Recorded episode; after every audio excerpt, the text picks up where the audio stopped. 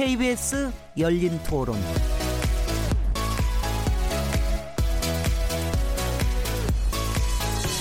안녕하세요. 묻는다, 듣는다, 통한다. KBS 열린 토론 진행자 시민 김진혜입니다.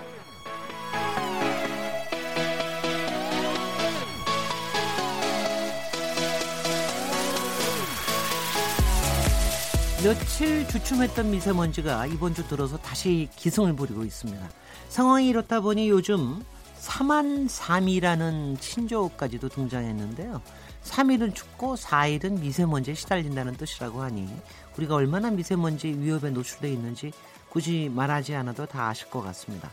이런 가운데 정부는 지난 8일 미세먼지 대책을 발표하고 클린 디젤 정치, 정책을 공식 폐기한다고 선언했는데요. 문재인 대통령의 안, 대선 공약이었던 안심하게 숨 쉴 수 있는 대한민국은 언제쯤 실현될 수 있을까요? 오늘은 미세먼지 실태와 대책이라는 주제로 토론해 보겠습니다. 11월 20일 KBS 열린 토론 지금 시작합니다.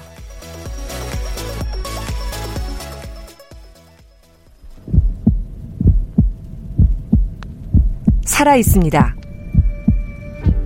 토론이 살아 있습니다. 살아있는 토론, KBS 열린 토론. 토론은 라디오가 진짜입니다. 진짜 토론, KBS 열린 토론. KBS 열린 토론 청취자 여러분께서 토론에 참여하실 수 있는 방법 안내해 드리겠습니다. 오늘 KBS 열린 토론에서는 미세먼지 문제에 대한 얘기를 나눠볼 텐데요. 미세먼지가 심각한 원인이 무엇이라고 생각하시는지, 미세먼지로 피해를 입으신 분들이 계시다면 어떤 사연이 있으신지, 미세먼지 예방법과 관련해 궁금한 점이 있으시거나 관련 대책과 관련해서 의견 있으신 분들은 문자 보내주십시오. 샤프 9730번으로 참여하실 수 있고요. 단문은 50원, 장문은 100원의 정보 이용료가 붙습니다. KBS 모바일 콩 그리고 트위터 계정 KBS 오픈을 통해서도 무료로 참여하실 수 있습니다. KBS 열린 토론은 매일 새벽 1시에 재방송되고요. 팟캐스트로도 들으실 수 있습니다. 청취자 여러분들의 날카로운 시선과 의견 기다립니다. 오늘 KBS 열린 토론 주제 미세먼지 그 실태와 대책 함께 얘기하실 패널 네 분 소개해 드리겠습니다. 기상청 기상연구관을 역임하신 분입니다. 김해동 계명대 지구환경학부 교수님 나오셨습니다. 예, 안녕하십니까. 안녕하세요. 네. 네, 여기 굉장히 다양한 활동을 하고 계시는데요. 맑은 하늘 만들기 운동 시민운동본부 위원장, 환경정의 공동대표 등 다양한 환경 관련 활동을 하고 계시는데요. 동종인 서울시립대 환경공학부 교수님 자리하셨습니다. 예, 안녕하세요. 안녕하세요. 예. 이종태 고려대 보건정책관리학부 교수님 나오셨습니다. 예, 안녕하십니까. 그리고 네 분 아주 신기한 분이 변호사님이 나오셨는데요. 환경재단의 미세먼지센터 사무국장이십니다. 지현영 변호사님 나오셨습니다. 네, 반갑습니다. 변호사로서 이렇게 환경재단에서 일하시는 건 저거 하지는 않은데 미세먼지센터에서 사무국장으로 일하신다니까 참 신기해 보이긴 합니다.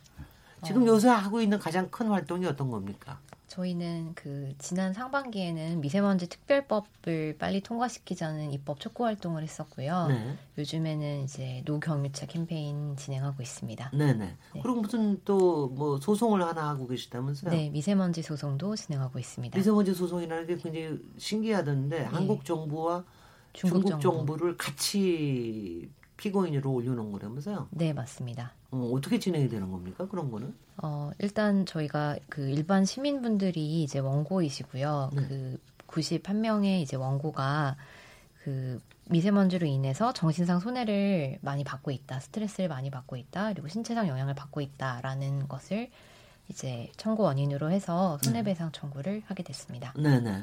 그거 앞으로 어떻게 될지 굉장히 궁금합니다. 중국이 네. 또 어떻게 어떻게 나설지 나중에 좀 그 얘기도 나오면 좋겠습니다. 네. 오늘 세 분 교수님 다 전문가이신데요. 그래도 조금씩은 다 다르신 것 같아요. 김해동 교수님께서는 이제 기상, 예. 기후, 예. 이 이제 큰 좀 거시적인 거를 조금 이제 보, 시는 쪽에 속하신 거 맞죠? 예, 그렇습니다. 그 동종인 교수님께서는 대기질, 대기 오염 대기염 저감의 대책인데 대기 저감 대책 이쪽에 대해서 얘기하시고요. 이종태 교수님께서는 대기 오염 때문에 생기는 우리의 건강 영향을 평가하고 네. 음, 뭐 그다음에 이제 정책도 얘기하고 네, 네. 그렇습니다. 예, 예. 그렇게 그렇게 이해하시고 얘기하시면 될 것 같습니다. 일단 오늘 좀 요새 상황을 보죠. 사실은 지지난 주에 제가 미세먼지 때문에 깜짝 놀란 적이 있었는데 며칠 동안 막 목이 칼칼할 정도로 뭐 이럴 정도였는데 조금 나아지는 것 같더니 지난 주말에 좀 나아졌더니 오늘부터 조금 다시 힘든 것 같은데 어떻게 보고 계십니까 지금 김혜동 교수님 오늘 올, 올라오신 분 좀 보셨어요? 어떻게 보셨어요? 예, 제가 그 대구에서 올라와서 또 다른 일정 이런 것 때문에 네. 데이터는 정확하게 못 봤는데요. 네. KTX 타고 오- 오면서 보니까 남쪽 지방의 경우에는 하늘이 상당히 푸르고 깨끗한 편이었습니다. 근데 이제 충청도 이북으로 오면서 보니까 바깥이 뿌옇고 어, 내- 미세먼지 농도가 좀 나쁨 수준이라는 것을 좀- 좀 체감할 수 지금 우리 있었습니다. 기후 교수님께서도 굉장히 저기 말하자면 몸으로 얘기하시네요. 동정희 교수님은 좀 수치로 분명히 알고 계실 것 같은데 예, 어떻습니까? 오늘은 보니까 전라북도 지방하고 그다음에 충청북도 지방이 대기오염 상태 나쁨 상태로 나왔고요. 네. 이제 수도권은 이제 좋음 상태와 나쁨 상태 그 사이로 이렇게 나와서 어, 아주 나쁘지는 않지만 약간 나쁜 상태 를 유지하고 있습니다. 네. 그런데 이제 앞으로가 문제죠. 이제 겨울철에 들어가면 본격적으로 이제 미세먼지가 이제 시작되는 시즌이 됐으니까 이제 이제부터 이거 본 게임이라고 생각하면 될 것 같습니다. 이제부터 본 게임이라는 게 네. 언제까지 가는 게임이에요? 이게 과거에는 이제 겨울철 한철만 이렇게 문제가 됐는데 네. 어, 올해는 이제 가을철에 미세먼지가 나타났다는 게 참 우려스러운 부분이고요. 네, 네, 그렇습니다. 그래서 늦가을부터 시작했는데 올 초 같은 경우에 또 봄철에 그게 나타났거든요. 네. 그래서 보통 겨울철에 심하다가 이제 황사가 나- 오는 시즌이 되면 미세먼지를 좀 가라앉는데 이제 봄철까지 이어진 거 봤을 때는 올 겨울은 이게 늦가을부터 시작해서 보- 늦은 봄이나 아, 어떤 때는 뭐 여름철에도 약간의 그런 게 나타나니까 막 이게 거의 일상화되지 않을까 하는 그런 이제 걱정이 있습니다. 네. 지금 네네 이종태 교수님. 예, 일반적으로 이제 우리가 미세먼지하고 초미세먼지 두 가지를 얘기하고 있는데 이제 미세먼지의 경우에는 그 동안에 이제 우리 동정희 교수님 얘기하신 것처럼 계절적인 패턴을 분명히 보였어요. 네. 그 지금도 보면은 겨울철에 높고 여름철에 낮고. 근데 이제 사실 우리가 이제 오늘 문제가 되고 있는 초미세먼지인데 초미세먼지의 경우에는 이제 미세먼지에 비해서 그런 계절적 변동이 없습니다. 그러니까 음. 거의 상시적으로 어, 기상 요건이나 이런 것들이 되면 언제든지 높을 수 있다. 그리고 또 이제 배출량이나 이런 것들이 많아지면서 지금 상황은 예전과 다르게 그런 계절적 변동이 없이 초미세먼지의 경우는 이제 상시적으로 높을 가능성이 있다. 이렇게 우리가 볼 수 있습니다. 그러니까 초미세먼지는 분명히 인공적인 것 때문에 만들어진다라는 게 확실하게 알게 되는 거죠. 뭐 계절에 제 전공은 따라서. 아니지만 다른 선생님이 말씀하시겠지만 이제 네. 대체로 그렇습니다. 그러니까 초미세먼지를 구성하고 있는 어, 화학적 성분들을 저희가 이제 분석해 보면 네. 그 그보다 좀 큰 먼지들, 미세먼지 중에서 좀 이제 그 초미세먼지를 제외한 나머지 큰 먼지들의 화학적 성분과 분명히 다릅니다. 그러니까 음흠. 이제 좀 우리가 좀 저희가 조대먼지라고 얘기하는데 좀 이제 큰 먼지 입자들은 주로 그 화학적 성분들이 자연 상태에서 배출되는 발생되는 그런 이제 물질들로 되어. 주로 이제 흙이라든지 무슨 뭐 아니면은 해, 해염 같은 것들 그런 네. 것들로 주로 이루어져 있는데 반해서 작은 입자들은 인공적으로 우리가 이제 산업 활동의 결과나 화석연료 연소 이런 것들에서 배출되는 어, 그런 물질들이 많이 함유되어 있다. 그런 걸 보면 이제 작은 먼지의 경우에는 인공적인 어떤 그런 배출원 그런 것들이 주로 이제 주 원인이다 이렇게 생각할 수 있습니다. 그래서 요 지점에서 우리 청취자들을 위해서 조금 좀 설명을 해주시는 게 좋고 우리가 이제 통상적으로 황사라는 건 아주 익숙한 거고요. 그다음에 스모그라는 것도 우리가 뭐 교통 때문에 정체되어 생기는 거다. 이것도 좀 뭐 많이 했는데 그러다가 미세먼지 나오더니 초미세먼지까지 나왔는데 조금 동종희 교수님 그걸 갖다 좀 개념 정립을 해주십시오. 예, 우리가 뭐 이게 혼돈에 쓰긴 하는데요. 조금은 이제 구분을 할 필요가 있는 게 황사는 이제 우리 몽골이나 내몽고 지역에서 이제 예, 봄철이 되면 이제 해빙이 되고 또 건조한 이제 이게 기후 조건에서 이제 이게 바람에 날려서 오는 이제 그런 현상이라고 하고 특히 이제 이 동아시아 지역에서 이렇게 특징적으로 나타나는 이런 이제 현상이고요.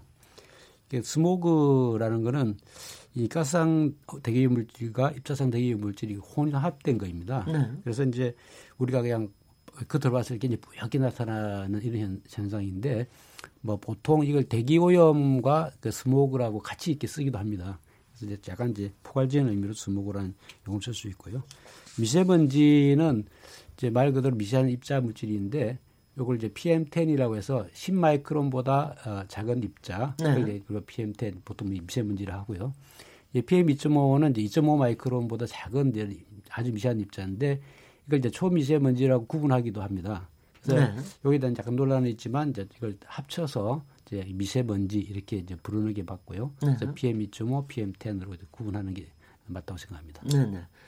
그런데 이제 우리가 이렇게 구분을 전문가들은 구분하시겠으나 생활하는 사람으로서는 이제 하여튼 뭐가 뭐 나쁘다 목이 칼칼할 뿐만 아니라 뭐가 또 특히 최근에 와서는 굉장히 미세먼지에 대해서 문제점들을 심각하게 지적을 많이 하기 때문에 이게 실제로 우리가 생활에서 느끼는 뭐 불편이나 위험이나 이런 것들이 어떻게 보십니까? 환경재단에서 특히 미세먼지 센터를 만든 이유가 있으실 텐데요. 네. 어떻게 보고 계십니까, 지 변호사님? 이 저희가 그 미세먼지 센터를 창립하게 될 때 빅데이터 분석을 저희 자체로 의뢰를 해서 해봤습니다. 그렇게 했을 때 그 건강에 대해서 그 건강 이슈 중에서 가장 관심 있는 이슈가 2위가 미세먼지였고 1위가 먼지였습니다. 그리고 사람들이 심지어 방사능 물질보다도 미세먼지에 대해서 공포를 느끼고 있었고 음. 미세먼지라는 단어와 자살이라는 단어가 관련 검색어로 꽤 많이 뜨는 그런 부분도 발견이 돼서 단순히 그 건강에 대한 그런 부분뿐만 아니라 정부 정책에 대한 불신과 또 그로 인한 분노, 어, 대응을 왜 하지 못하는가에 대한 그런 어, 분노감 같은 것들이 점점 커지고 또 국민과의 소통 부족이 많이 있는 것 같습니다. 그런데요. 저는 하여튼 미세먼지나 뭐 이런 거 생각하면 다른 거 어떤 거 생각하는 것보다 하여튼 뭐 베이징이 생각이 납니다. 베이징에서 당해본 경험 때문에 뭐 정말 눈 아니 무슨 뭐 몽골이나 이런 데 가면 그냥 그러려니 거기는 항상 바람이 부니까 그러려니 하는데 베이징을 보면 도대체 뭐 아주 앞이 안 보이니까는요. 그런데 우리가 일단 이제 우리가 얼마나 심각하냐 얘기하기 전에 실제로 저 황사나 뭐 스모그나 미세먼지, 초미세먼지까지 포함해서 그렇게 건강에 정말 그렇게 안 좋은 건지요. 그러니까 이정태 이제- 교수님. 예, 그 이제 대기 오염을 우선 이제 그 동정인 교수님 설명해 주셨는데 조금 보충 설명을 좀 할 필요가 있습니다. 네. 왜냐하면 우리가 이제 공기 중에 떠 있는 대기 오염은 크게 이제 가스 상태로 있는 것들이 있고 입자 형태로 있는 것들이 있습니다. 네네. 그러니까 입자 형태라고 하는 거는 고용의 형태. 그러니까 이제 우리가 이제 뭐그 딱딱한 어떤 그 물질 그 이제 고용의 형태가 있고 그다음에 액상의 형태도 있습니다. 그 그래요? 그것들 다 포함해서 네 네. 저희가 입자 물질이라고 얘기하고 그래서 대기 오염을 단순히 입자 물질 중에서 크기만으로 분류한 게 미세먼지나 초미세먼지 이렇게 명칭이 붙여지는 거고요. 네. 그다음에 그러한 미세먼지, 그러니까 우리가 입자상 물질 중에서 발생원의 특성을 고려해서 약간 이제 황사 같은 경우에는 입자 물질이긴 한데 그게 발생원이 주로 이제 황사와 같은 이제 그 우리가 내몽고 지역의 어떤 그런 어 이제 사막 지역에서 지역에서. 온 네. 그런 것들을 그런 미세먼지, 그런 입자 물질들을 저희가 이제 황사라고 통칭하는 거고요. 그러니까 네. 네. 황사 안에는 큰 먼지들도 있고 입자가 큰 것들도 있고 작은 먼지들도 당연히 있게 되겠죠. 그러니까 네. 우리가 미세먼지라는 건 굉장히 일반적인 얘기. 그러니까 이제 공기 중에 있는 입자 물질을 크기로만 규정했다. 그런데 그 안에 화학적 성분에 따라서 우리 인체에 미치는 건강 영향이 굉장히 다르다. 또 이제 두 가지 관점입니다. 그래서 갑니다. 그래서 이제 우리가 보통 입자가 작은데 우리가 관심을 두는 이유는 기본적으로 우리가 호흡을 통해서 대기 오염을 우리가 호흡했을 때 그것이 폐까지 도달해서 영향을 줘야지 이제 우리가 건강 영향을 미칠 수 있는 건데 그런 그러려면 입자 크기가 작아야 되는 거죠. 그래서 저희가 이제 해부학적으로 조사를 해보니 그 기준이 명확하게 우리가 딱 자를 수는 없지만 대체로 입자의 직경이 10 마이크로미터보다는 작은 입자들이 어, 폐까지 도달하는 것이 알려진 거죠. 그래서 네네. 사실은 PM10 아까 동정인 교수님 얘기하셨지만은 학문적인 용어로 그걸 respirable particle 호흡성 먼지라고 얘기하는 게 맞습니다. 그러니까 네. 우리가 호흡 영역, 폐 영역까지 도달할 수 있는 어떤 입자 물질들은 적어도 10 마이크로미터는 돼야지 도달하기 때문에 그걸 우리가 호흡성 먼지라고 얘기했고 네.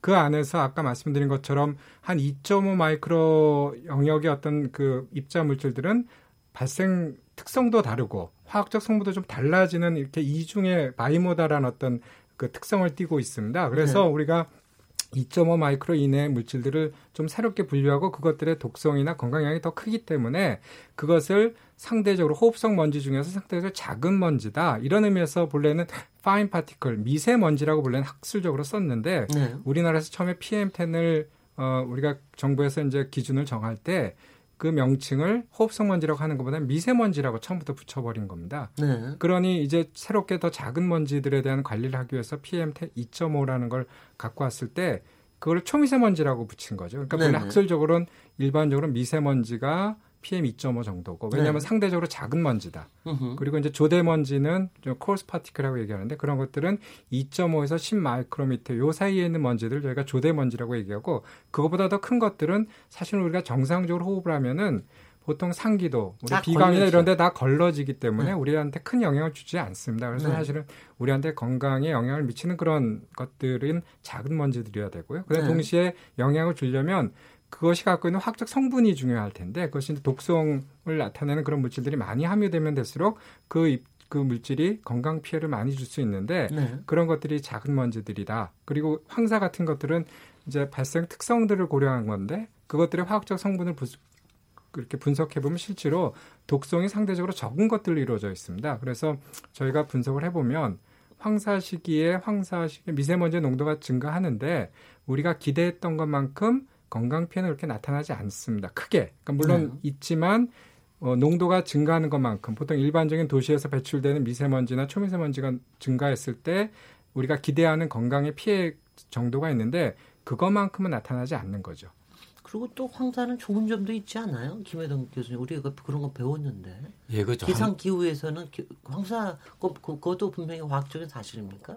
예, 황사의 좋은 점도 뭐 많이 있죠. 예를 들면은 이게 그 건조지역에서 만들어지는 먼지 같은 경우에 네. 그 중국에서 오는 거 이것만 있는 것이 아니고 사하라 사막에서 만들어지는 먼지도 굉장히 대단하거든요. 네. 이게 날아 날아가서 아마존에 나무를 키운다는 얘기도 글쎄요. 있고요. 네네. 과거에도 보면은 황사 속에는 미네랄 성도 많이 있고 그래서 이게 날라 날아올 때는 그 바다에 플랑크톤의 정식이 많이 되었다는 얘기도 있고 네. 이게 또 알카리 성분이기 때문에 음흠. 우리나라 토양이 산성화된 토양을 갖다가 중화시킨다든가 뭐 이런 강점도 뭐 많이 얘기가 있었습니다. 우리도 마찬가지로 중국에서 오는 황사도 음. 뭐 예전부터 예. 그게 우리의 농, 우리의 땅을 좀 비옥하게 만드는데도 효과가 있다 뭐 이런 얘기도 있는 것 같던데 그것도 어느 만큼 사실인가요?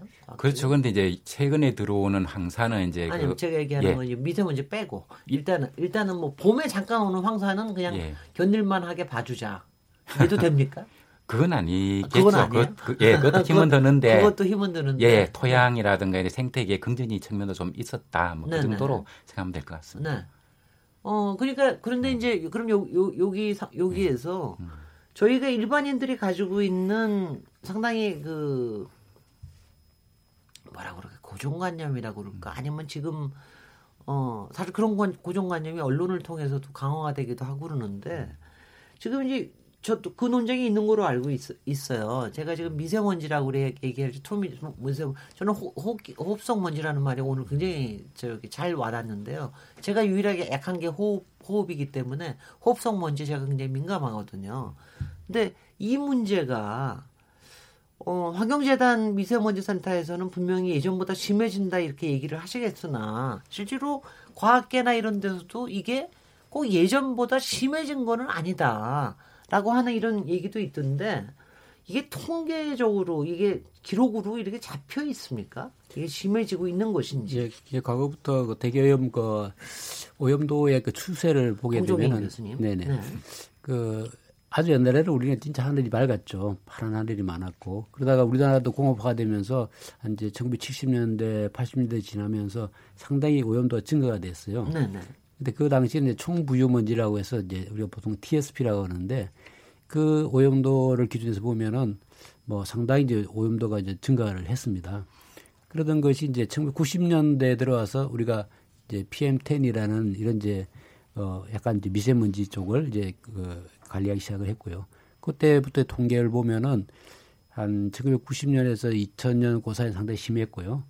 그, 그 이후로는 이제 점진적으로 개선을 좀 보이고 있습니다. 네. 보이고 있다가 한 2012년 정도까지 상당히 이제 개선됐다가 어, 이 여러 가지 요인이 있겠지만 2013년 이후는 이게 승- 점점 증가하고 있는 이런 이제 패턴을 보이기 때문에 네. 이제 또 문제가 또 심각해졌고요. 네. 그리고 그 이후에 이제 우리나라 대기 환경 기준에서 이제 그 PM 2.5라는 아주 저 미세먼지, PM 2.5 미세먼지 부분은 2015년도에 이제 그 대기 환경 기준으로 설정이 됐어요. 아, 그전에는 그- 그렇군요. 그래서 그게 네. 이제 실제 시- 측정이 시작된 거는 서울시를 기준으로 해봤을 때는 2010년대 이제 초, 초반 정도 되는데 그 제- 데이터를 이제 놓고 이렇게 비, 이, 비교를 해보면은 이제 점진적으로 개선이 되다가 최근에 개선이 안 되면서 다시 이제 오염도가 증가하는 요- 네, 이 네. 부분이 사실 더 중요하다고 보거든요. 네. 그래서 그게 이제 뭐 국내 요인이냐 또는 국외 요인이냐 또 기상적인 또 이런 일시적인 현상이냐 이것에 대해서 이제 많은 논란이 있습니다. 김혜동 교수님도 그 부분에 대해서는 저 동의를 하십니까? 이게 어 좀 나빠졌다가 다시 네. 좀2000 아까 2000 한 이 저 2000년대 들어와서 조금 좋아졌다가 2012년 13년부터 다시 좀 나빠지고 있다. 이건 동의하시는 겁니까? 예? 최근에 최근 한 10년 정도 2007년부터 2017년 금년을 제외하고 네. 이렇게 한 최근 10년간 데이터를 보면은 우리나라 안면도라든가 그다음에 제가 살고 있는 대구라든가 이런 곳에 조사를 해보면 2007년 그때는 연간 한 30일 정도 이 100 마이크로그램 이상의 그 초고농도가 나타났는데 나타난 그 일수가요 네. 한 30일 정도 됐는데 최근에 오면은 이게 한 15일 나타나기도 하고 20일 나타나기도 아, 하고 줄어들었어요. 그러니까 오히려. 예, 예, 네네. 예, 점진적으로 이렇게 줄어드는 걸로 이렇게 나타납니다. 그리고 아까 그 동 교수님 말씀하셨듯이 그 중간에 한 2009년에서 2012년 사이에 예, 조금 개선되다가 다시 안 좋아진다 얘기를 하는데요. 네. 그때가 기상학적으로 보면은 날이 굉장히 추웠을 때입니다. 음흠. 그 시베리아 공기 장- 장출이 굉장히 심- 많이 있었고요. 그래서 그럴 때는 어, 또 대기질이 좋아지거든요. 추워지고 바람이 많이 부니까 많이 날아가겠죠. 그렇죠, 네, 그렇죠. 네. 예, 시베리아 네. 창공에 내려오면 우리가 네. 아까 좀 전에 우리 사회자께서 네. 4만 3이라고 말씀하셨잖아요. 네네. 추울 때는 어, 춥지만 대기질은 깨끗하다. 깨끗해지고 예, 네. 따뜻해지면. 이게 바람이 약해지면서 대기 오염 물질이 적체되면서 농도 가 올라가거든요. 네. 그래서 겨울철에 이 시베리아 공기가 차가운 공기가 강하게 내려온 일수가 네. 몇이나 되느냐 그에 따라서 이 추운 공기가 많이 내려온 해는 대기질이 상대적으로 좀 좋게 평가가 되고 아니 근데 예, 그렇게 얘기하시면은 제가 또 우리 예. 시청자를 대신해서 예, 작년에 무지무지 추웠거든요. 예, 예. 무지무지 추웠는데 미세먼지도 심각했어요. 예, 어, 작년? 작년에도 보면은 네. 매무에 추울 때 네. 그때는 공기가 깨끗해졌다가 네. 그게 또 일, 겨울 동안 다 추운 게 아니고 거기 그게. 풀어지면 예, 3만 3이라고 그러면 말씀하셨잖아요. 네네. 그 따뜻한 날도 또 많이 길었었습니다. 네. 근데 그럴 때는 또 대기 오염이 심각했고 음흠. 그러다가 또 거의 끝나면 또 추위가 매우 심했고 이렇게 됐던 거죠. 그러면은 지금 안면도하고 대구를 예를 드셨는데 예. 다른 지역들 그러니까 예. 특히 도시 지역 뭐 예, 특히 예. 서울과 수도권에서 이제 예. 미세먼지를 굉장히 많이 불만을 여기시는데 예, 이 부분에 대한 기록들은 어떻습니까? 그러니까 제가 조사해 본 거는 100 마이크로그램 이상이 되는 아주 높은 상태. 네. 여기 이 날짜에 대해서만 이제 조사를 해봤거든요. 네. 그런 사건의 경우에는 2007년도에 한 30일 정도 발생하던 게 최근에는 한 열흘 정도. 감소한 것으로 나오더라. 네네. 예, 경향이 좀 그렇게 보이더라 이런 얘기인데 네. 일반 시민들은 참 이게 납득하기 어려울 것 같은 생각도 좀 들긴 듭니다. 어떻게 지- 이거는 조금 두 분이 얘기를 동종희 교수님도 그, 그럴 수 있다고 보십니까? 그 이제 이게 그 판단 기준에 따라 좀 달라지게 되는데요. 네. 이제 그래서 우리나라의 이렇게 미세먼지 나쁨의 기준이 좀 바뀌었어요. 이제 옛날에는 우리가 대기 환경 기준을 이렇게 PM10만 해서 뭐 이렇게 50배 이렇게 했는데 이제 PM 2.5로 가면서 이제 25, 50을 하다가 이제 지금 올해 3월 달에 PM 2.5그 대기환경 기준 또 강화를 했습니다. 가- 그래서 이제 기준을 자꾸 강화를 예, 했다. 연간 기준이 이제 15, 그다음에 하루 기준이 이제 35 이렇게 해서 나쁨 기준이 이제 지금은 이제 PM 2.5 기준 때는 35 마이크로그램 이제 이상이 되면 나쁨이 되는 거거든요. 그래서 나쁨 일수 이런 거 기준을 따 놓고 봤을 때는 이제 나쁨 일수 수가 이제 상당히 이제 많아졌고요. 네. 그다음에 이제 평균 오염도를 봤을 때도 한 2013년도 이후에는 이게 개선이 안 되고 이제 약간씩 이제 증가하는 형상이 나타- 나타났다는 거죠. 그래서 그 당시 어, 서울시 공무원들도 앞으로 서울시 대기질이 제주도 대기질과 근접한다 이렇게 막 아주 희망적인 얘기를 많이 했는데 네. 바로 그 다음에 그냥 나빠지기 시작해가지고 네. 지금은 오히려 한 3년 전보다 많이 나빠졌고 네. 또 더 심각해지는 건 이제 미세먼지 나, 나쁜 상태의 일수가 상당히 증가했다는 겁니다. 그래서 이제 완전 두 분이 다른 얘기를 하시는 것 같은데 어떻게 어떻게 이해를 해야 될지 모르겠네. 다른 얘기를 하는 건 아닙니다. 아, 다른 얘기 하시는데 네, 얘기, 예. 얘기 계속 하시고서 정리해 주시죠. 예. 정리하죠. 같은 데이터, 를 놓고 약간 다른 측면을 본 거죠. 네.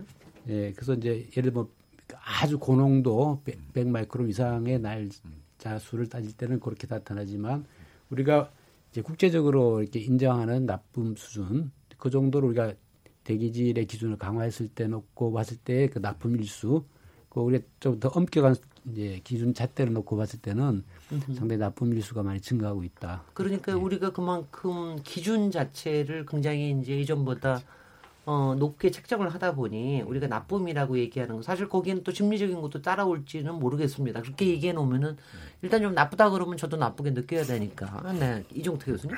네. 뭐, 우리가 이제 그 대기 질이 또 미세먼지 같은 게 나쁘다 좋다는 이제 우리가 농도로만 이제 우리가 얘기하고 있는데 다른 관점에서 우리가 거기에 관심 있는 이유는 그래서 건강 피해도 그렇게 나타나느냐 이런 네. 게 중요하잖아요. 그런데 네. 사실은 지금 이제 선생님들 얘기하신 거를 다른 관점에서 저희들이 이제 평가를 해보면 이제 최근에 미세먼지 그 얘기도 지금 미세먼지와 초미세먼지가 혼재되어서 지금 얘기들이 되어 있어서 좀 구분을 해야 될 것 같은데 기존에 이제 오랫동안 우리가 축적된 자료는 PM10 미세먼지들에 대한 농도값은 있고 PM2.5는 최근의 자료들밖에 없기 때문에 네. 어떤 시간적인 변이는 볼 수 없어요. 네. 얘기하기 어려운데 그래서 PM10에 대한 걸 보면 농도 자체는 좀 전반적으로 이렇게 감소하는 추세가 있는데 농도는 농도는 이제 네. 감소하는 추세가 있는 것 같습니다. 평균적인 농도는 어 그런데 중요한 거는 이제 아까 말씀드린 것처럼 우리 시민들의 건강 피해도 그럼 같이 줄까? 이런 질문을 우리가 할 수 있는 거죠. 네. 우리가 지금 알고 있는 어떤 의학적 그 보건학적인 지식을 갖고 가지고 우리가 이 PM PM10 미세먼지를 바라보면 PM10이 전부 다 건강 영향을 미치는 게 아니고 PM10 중에 작은 먼지들이고 네. 또 그것들이 갖고 있는 화학적 성분에 따라서 다르다라는 거 우리가 이미 알고 있잖아요. 그래서 그걸 가지고 지난 그 과거의 어떤 PM10이 미치는 건강 피해를 저희가 평가를 해보면 매년의 결과들을 우리가 일종의 용량 반응 평가를 해보면 용량 반응 평가라는 건 이제 그 PM10의 노출의 정도에 따라서 나타나는 건강 피해, 사망률이라든지 질병의 발생률을 저희가 이렇게 평가하는 용량 반응 평가를 해볼 수 있습니다. 그 관계를 보면 그 기울기가 2005년부터 2012년까지의 그 이제 그 용량 반응 평가를 저희가 이제 이렇게 시계열적으로 해보면 그 농도는 줄지만 기울기가 증가하고 있는 게 확인됐습니다. 기울기라는 게 발생 저기 그 건강 문제 발생이 예, 많아진 그 용량 반응 평가의 기울기가 그 얘기는 네. 뭐냐면 예전에 동일한 양에 노출되었을 때 우리 시민들이 노출됐을 때 나타나는 건강 피해 규모가 좀 더 커지고 있다. 이유가 뭡니까? 같은 양에. 그러니까 그 그게 이제 아까 설명하려는 건데요.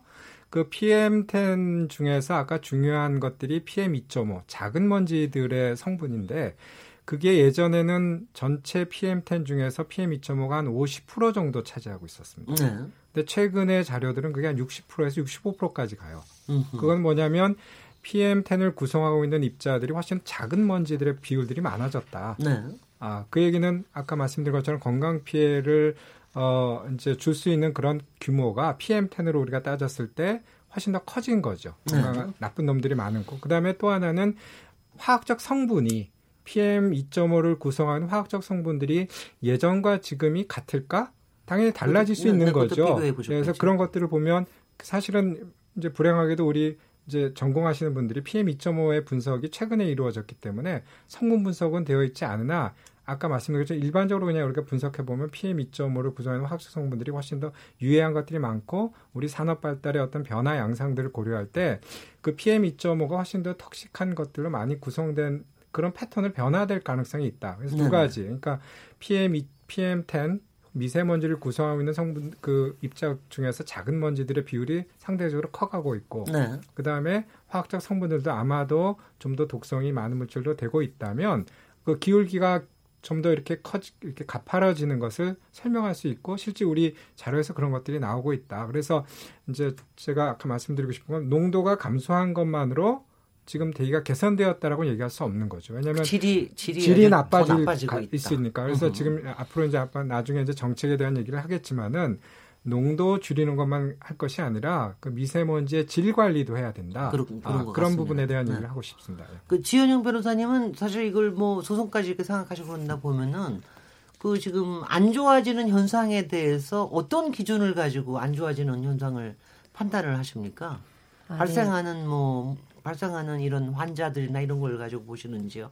아니면은 어, 이런 어, 객관적인 저는 일단 교수님들께서 다 좋은 말씀 많이 해주셨는데 네. 어, 일단 상대적으로 다른 나라랑 비교를 해봤을 때 어, 우리나라가 공기로서는 굉장히 후진국이다라고 평가를 합니다. 그러니까 네네. OECD에서 발표하는 결과를 보면 98년부터 25, 2015년까지 17차례 조사를 했는데 12번이나 그 초미세먼지 노출도가 가장 높은 국가로 우리나라가 꼽혔던 그런 결과가 있습니다. 그래서 그런 부분을 봤을 때 뭐 30년 전에 보다는 좋아졌을지 모르지만 다른 선진국들은 훨씬 더 많이 좋아졌는데 네네. 우리나라는 아직도 미미하게 좋아진 것은 그만큼 관리를 소홀한 것이 아니냐 라는 생각이 들고요. 특히 유사한 조건을 가진 일본의 경우는 우리보다 그러니까 우리나라가 일본의 이제 연평균보다 두 배 이상 높습니다. 그래서 그런 부분도 단적으로 네. 어, 관리가 좀 잘못된 부분이라고 생각합니다. 네. 그 그래서 지금 그러면 약간 지금 이제 저 저희가 뭐 문제는 확실히 알겠고요. 그리고 미세먼지 때문에 생기는 건강의 문제를 여기서 너무 자세히 하면 무서워질 것 같으니까는요. 그거는 하여튼 이게 뭐 여러 가지가 있더군요. 그게 이게 어 인체 뭐 발암 물질이라고 하는 게 제일 좀 겁이 나는 거고요. 그리고 특히 임신 태아에 미치는 영향이 굉장히 문제가 있고 그다음에 실제로 뭐 기억력 감퇴라든가 기대 수명을 낮춘다 뭐 운운하는 등등의 여러 가지 얘기가 있는데 그건 혹시 필요하시다면은 그 뭐 얘기를 좀 해주십시오. 음, 근데 근데 저희가 조금 집중하고 싶은 건 그러면 이제 지금 얘기하신 대로 전체 일수도 아주 나쁘다고 하는 일수 조금 줄어들 수도 있고 그다음에 전체 농도도 조금 줄어들 수도 있으나 하여튼 질은 굉장히 나빠지고도 있고 그다음에 이제 그것 때문에 생기는 어, 건강의 문제에 대한 거는 조금 더 심각해지는 것 같고 이를 이 그 원인을 어떻게 분석하고 계십니까? 이거는 이제 각기 다른 원인을 동종인 교수님부터 원인을 어떻게 분석하시는지요? 예, 이게 이제 좀 미세먼지의 그 발생원에 대해서 좀 생각을 해봐야 되는데요. 이게 이제 정부에서 갖고 있는 통계는 보통 이제 대형 배출 시설에서 나오는 뭐 예를 들면 앙산가스나 뭐 질소산화물이나 이런 게 기존에 우리가 대기 물질에 대한 이제 어느 정도 데이터베이스를 확보하고 있습니다만은 이제 미세먼지 특히 이제 PM 2.5가 같은 아주 작은 미세먼지 쪽은 이제 대기에서 생성되는 게 참 많아요. 네. 그래서 이제 여러 가지 다른 물질로부터 나와서 이게 합성이 돼서 이제 화학 물질로 만들어지는 이런 부분이 많기 때문에 우리가 발생원 자체를 상당히 다양하게 이렇게 찾아내야 되고요. 네. 조금만 구체적으로 얘기해 주면 뭐 교통 문제입니까? 아니면 예, 공장 그 교통 문제입니까? 문제도 있고요. 네, 난방 문제입니까? 뭐 예를 들어서 우리가 뭐 여러 가지 솔벤트를 쓴다랄지 또 뭐 농촌에서 뭐, 뭐 나물 목재를 태운다랄지 네네. 뭐 봄철 되면 논두렁도 태우고 이제 그러고 겨울철 되면 또 추우니까 뭐 이렇게 나무를 태워서 이제 다- 하기도 하고요. 네. 그다음에 뭐 여러 가지 그 도로에서 비산되는 먼지들 이런 것들도 많이 있고 근데 이런 것들이 어떤 이 전체적으로 그 잘 이렇게 통계에 잘 안 잡히는 면- 측면이 있어요. 그렇기 때문에 기존 정책 자체도 대형 배출원 위주로 해서 자꾸 예를 들면 뭐 석탄화력 발전소랄지 뭐 그런 거 그 줄이는 건 좋긴 하지만 전체 발생원으로 놓고 보면 이렇게 잘 이렇게 추계가 되지 않는 배출원이 외국의 예를 같은 들어서 보면은 거의 50%에 육박하고 있습니다. 음흠. 그래서 이제 우리가 그 2차 생성되는 물질의 그 어떤 배출 원인, 그다음에 이제 우리 일상생활에서 뭐 이렇게 발생되는 것들, 그리고 그 각 지역에서 또 여러 가지 또 다른 배출원들이 발생되는 것들, 이런 것들에 대한 조사를 좀 더 해야 되고 또 각 지자체에서는 그 관리를 위해서 또 굉장히 노력을 해야 됩니다. 그러니까 지- 그러니까 지금은 현재는 조사가 전혀 안 되고 있는가요? 아, 또 어떻게 어떤 어떤 정도 레벨로 조사가 되고 있는가요? 아, 현재는? 예, 그래서 이제 그 조사를 하기 위해서 이제 지금부터 연구를 많이 하고 있는데 국가 통계로는 잘 안 잡히는 부분이 많이 있습니다. 아직도 통, 국가 통계는 없다고 얘기를 하시는 거군요. 그러니까. 그 아주 이제 미약한 거죠, 아주.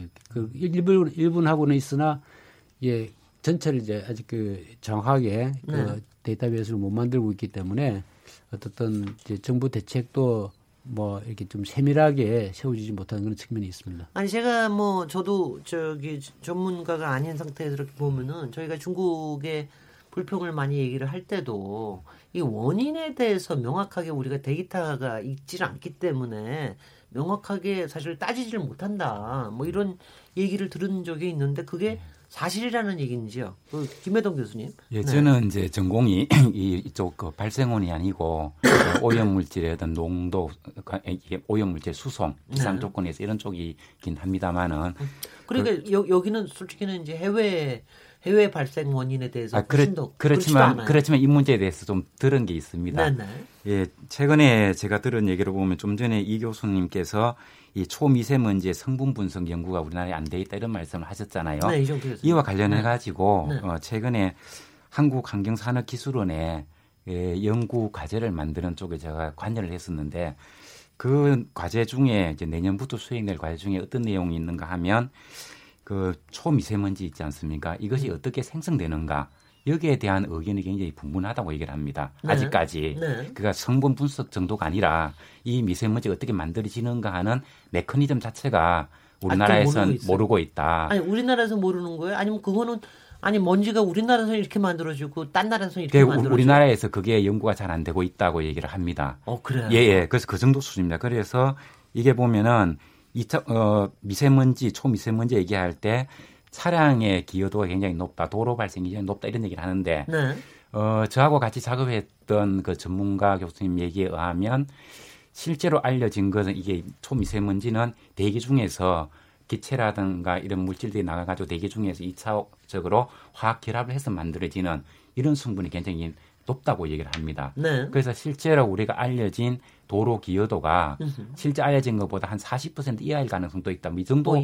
얘기를 할 정도입니다. 그래서 이 문제를 전 제대로 한번 따져보자 하는 것이 내년에 환경산업기술원의 연구 과제로 나갈 이제 정도. 연구 과제 정도면은 뭐 아직 아무것도 안 하고 있다는 거나 그래서 다름이 좀 전에 얘기? 얘기했듯이 이쪽 네. 좀 부문에 걸쳐가지고 우리의 네. 연구가 매우 미진하다는 얘기가 이런 얘기입니다. 아니 그러시면은 그 발생 원인에서 조금 음. 그러니까 해외적인 요인 같은 거는 더군다나 모르시겠네요. 해외 기원을 왜냐하면 우리가 지금 뭐 많이 얘기 나오는 게 이게 국내의 원인이 더 큰 것이냐 네. 아니면 중국발이 더 큰 것이냐 이것 때문에 가끔 네. 이제 외교적으로 다투기도 하고 그러는데 중국 중국에서 오는 거라든가 이런 거에 대한 거는 연구가 어느 만큼이나 돼 음. 그. 제가 알기로 그 초미세먼지라든가 요즘은 또 나노 얘기도 하지 않습니까? 이런 거 네네. 경우에는 국내 기여도가 그죠 대단히 높고 그보다 좀 더 큰 입자 네. 이것들은 이 중국으로부터 이동해 오는 수송해 오는 네. 이 영향이 초고농도일 때는 상당히 높습니다. 그게 네. 연중으로 따져 보면 그 중국에서 오는 해외 기여도가 약 40%, 국내 기여도가 60% 이런 얘기를 하는데요. 네. 근데 미세먼지 농도가 매우 높을 때. 예, 그때는 중국 기온 기온의 기여도가 대단히 높은 것으로 그렇게 평가가 됩니다. 그리고 네. 예, 중국에서는 자신들이 미세먼지를 얼마나 발생시키는가 하는데 정보를 주진 않습니다. 근데 저희들처럼 수송 모델을 다루는 사람들은 우리나라에서 발생, 발생한 농도하고 그다음에 바람의 방향 이런 것을 이용해 가지고 역추적을 해보면 중국에서 미세먼지 발생이 어느 정도 되었겠구나 하는 것을 추적해 볼 수가 있습니다. 지금 솔, 지금 솔직히 제가 여쭤보고 싶은 거는 이게 어 국제적으로요 예. 이런 것들을 따져보는 기준들 같은 게 안 만들어져 있어요. 그 지금 이제 수치 모델을 이용해서 대충 추정해 보 추정해 보는 아니 근데 정도입니다. 그게 각기 나라에서 다른 모델로 그거를 추정을 한다면 예. 서로 간에 인정을 안 할 거 아니겠어요? 교수님. 네네네. 네, 예, 제가 교수님. 저 뭐- 네네. 동정희 예, 교수님. 예. 아니 저는 제가 조금 보충해서 왜냐하면 좀 제가 조금 너무. 이해가 안 되고 너무 주먹구구라는 생각이 들어서 아니, 이제 그게 이제 네. 뭐 이래 서로 국가 간에 이제 또 전문가들 사이에도 또 뭐 의견이 좀 있을 수 있고요. 예. 그래도 이제 그 한중일 삼국이 어, 한 십몇 년 동안 이제 그 장거리 대기오염 물질 이동에 관한 그 공동 연구를 해왔습니다. 이제 여러 가지 결과들이 나오고 있는데 아직 최종 결론은 안 났지만 이 중간 결과를 좀 보면은 대체적으로 이게 평상시에는 그 외국에서 미치는 이제 우리나라의 영향 정도가 한 30 내지 50% 정도로 나오고 있고요. 그렇지만 이제 고농도일 때 막 미세먼지가 심하고 이런 상황에서는 외국에서 영향이 한 60 내지 80% 정도 이 정도라는 것은 대체로 이게 동의하는 이제 그런 수준으로 나오고 있습니다. 그래서 이제 이게 좀 더 세밀하게 이제 분석하는 이런 작업을 지금 하고 있고요. 아마 내년 정도 되면 또, 또 다른 결과가 나올 것 같습니다. 아직도 연구 중이라는 얘기시네요. 저기 지현영 변호사님은 그런 소송도 하고 그러면 어느 만큼은 그래도 또 좀 객관적인 데이터를 가지고서는 얘기를 하셨어야 될 것 같은데 어떤 자료에 근거하고 계시는지요? 저희는 이제 그 피고가 환, 그 정부다 보니까 네. 정부에서 발표한 자료를 바탕으로 이제 근거를 제시하고 있는데요. 네. 방금 말씀해주신 그 평상시와 고농도시의 이런 기여도의 차이가 있다라는 부분을 이제 말을 하지만 각자 피고에 대해서 말하는 내용이 다르기 때문에 일단 우리나라 정부에 대해서는 그 기여도를 물론 따지는 부분도 필요하지만 어쨌든 실효적으로 봤을 때 먼저 줄일 수 있는 부분이 국내 부분이라면 그 부분에 대한 노력을 했어야 했다. 근데 그런 것이 미진했다라는 이야기를 하고 있습니다. 그리고 우리가 그냥 좀 대중적으로도 이렇게 결론 내릴 수 있는 거는 분명히 국내적 요인도 있고 국외적인 요인도 분명히 있다. 근데 그, 그 각기 원인에 대해서 충분하게 저감하려고 하는 노력이 충분하지 않았다. 이런 거로 판단을 하고 계시단 말이죠. 네, 그런 부분도 있고 아까 네. 말씀해주신 그 배출원 파악이 소홀했던 부분도 네. 물론 연구도 부족했지만 뭐 사업장을 예로 들어 들었을 때 지금도 대형 사업장의 경우에만 어느 정도 먼지가 배출이 되는지 파악을 하고 있고 어 그 어느 종 이상의 소형 사업장은 아예 그 파악조차를 안 하고 있는 부분들이 이제 정책이 소홀했던 부분으로 보이는 그것도 거죠. 분명히 그것도 분명히 지적하실 수 있을 것 네. 같으네요. 그리고 우리나라의 지금 현재 수준으로 보면 어느 정도 수준까지 가야 어, 이런 근본적인 원인에 대한 분석이나 이런 게 일어날 수 있다고 보시는지요? 어느 정도 수준이라 말씀하시면 그러니까 기간을 말씀하시는 네, 건가요? 뭐 통계적으로도 그렇고 기록적으로도 그렇고 그다음에 그러니까 저희가 뭐 큰 오염원 같은 거는 조금 어느 만큼 컨트롤이 될 텐데 작은 네. 것들에 계속해서 뭔가 분석을 하고 있어야 될 거 아니겠어요? 네. 그게 외국의 수준하고 비교해 보면 어떻게 차이가 납니까?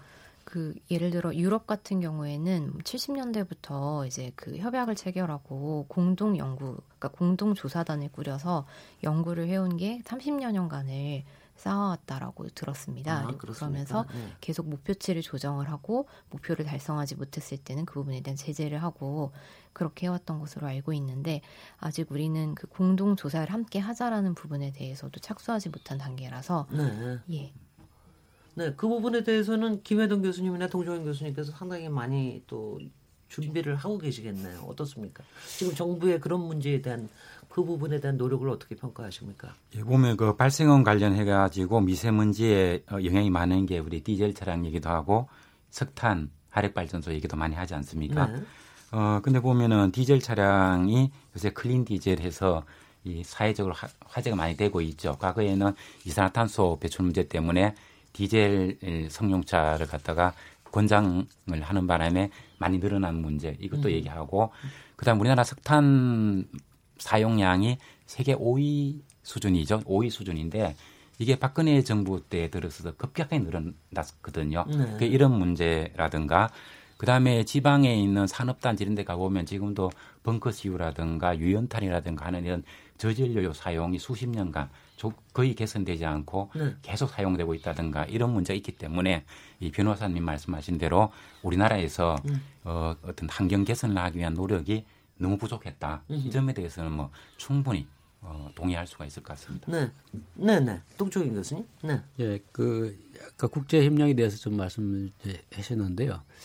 사실 이제 이 동아시아 지역, 그러니까 우리나라를 기준해서 보면은 북경까지가 한 920km 정도 되거든요. 네, 그러니까 이게 한 반경 한 1000km 정도 범위가 어떻게 보면 이제 뭐 약간 광역적인 의미에서 대기업 영향권이라고 볼 수가 있어요. 그래서 같은 영향권에 있는 사람을 우리가 뭐 보통 이제 호흡 공동체다 이런 표현도 좀 하긴 하는데 그 말도 굉장히 좋은 말이네요. 네. 그래서 이제 각 나라에서 뭐 그 지역의 대기질을 개선하기 위해서 엄청들 노력을 하고 있습니다. 우리나라 정부도 노력을 많이 하고 있고 중국은 과거 5년 동안에 엄청 획기적인 그 발전을 했어요. 네, 예, 북경의 대기오염도도 과거 한 90 내지 100 마이크로그램 정도 됐던 것이 작년 통계를 보니까 한 58 마이크로그램으로 이렇게 줄어들었어요. 줄어들었어요. 예, PM 2.5 기준으로 봤을 때 그래서 상당히 이제 많은 개선을 하고 있는데 이게 이 지역 전체의 대기질을 개선하는데 크게 도움이 안 된다 이거죠. 이제 북경의 어떤 대기질을 개선하기 위해서 오염원을 갖다가 뭐 분산시키면은 그 주변 지역으로 다 이제 옮기게 됩니다. 일종의 풍선 효과에 의해서. 네. 그래서 중국의 어떤 성은 대기오염도 오히려 증가했어요. 이게. 네. 그렇다면 이제 우리나라 상황으로 봤을 때는 어떻든 전체적으로 중국 영향을 상당히 많이 받고 있는데 이제 우리가 개선한 노력에 비해서 대기질 개선 효과가 나타나지 않는다 이런 또 문제가 있거든요. 음. 네.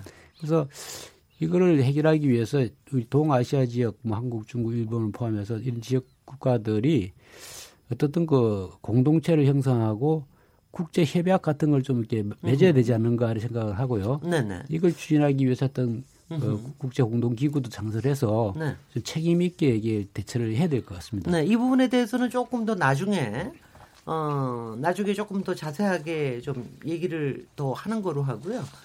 어 요거는 아마 미세먼지가 우리 건강에 미치는 영향에 대해서는 어 그래도 이종태 교수님한테 우리가 경고를 좀 받아야 되겠다 이런 생각은 좀 듭니다. 일부를 끝내는 끝내면서 우리가 얼마나 무서워해야 되는지 좀 가르쳐 주십시오. 뭐 아까도 이제 언급이 됐지만 2013년에 세계보건기구에서 대기오염 을 이제 발암물질로 이렇게 명명하면서 또 대기오염 중에서도 미세먼지를 또 특정해서 어, 발암물 1급 발암물질로 규정했습니다. 그러니까 네. 보통 1급 발암물질로 규정된 건 한 110여 종 정도 되- 되는데 그중에 좀 우리가 알고 있는 벤젠이나 라돈 이런 것들하고 똑같이 취급을 받고 있는 겁니다. 그러니까 네. 이제 발암물질로 어, 규정된 것이고 그리고 이제 미세먼지가 대기 중에 있으면 우리가 뭐 선택적으로 미세먼지를 호흡을 하지 않고 안 하고 할 수 있는 게 아니거든요. 그러니까 네. 누구나 이제 노출될 수 있는 상황이고 그래서 호흡기 질환이 이제 우선 우리가 뭐 쉽게 생각할 수 있는 어떤 건강 영향이고 네.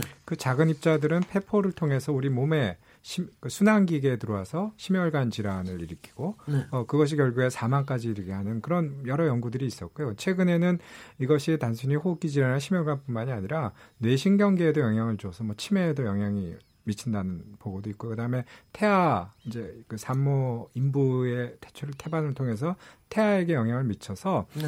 임신 첫 3주 어, 3 이제 3달 석 달 이내에 어 저희가 일주기라고 얘기하는데 그때 미세먼지가 많이 노출된 지역에 살 죄송합니다.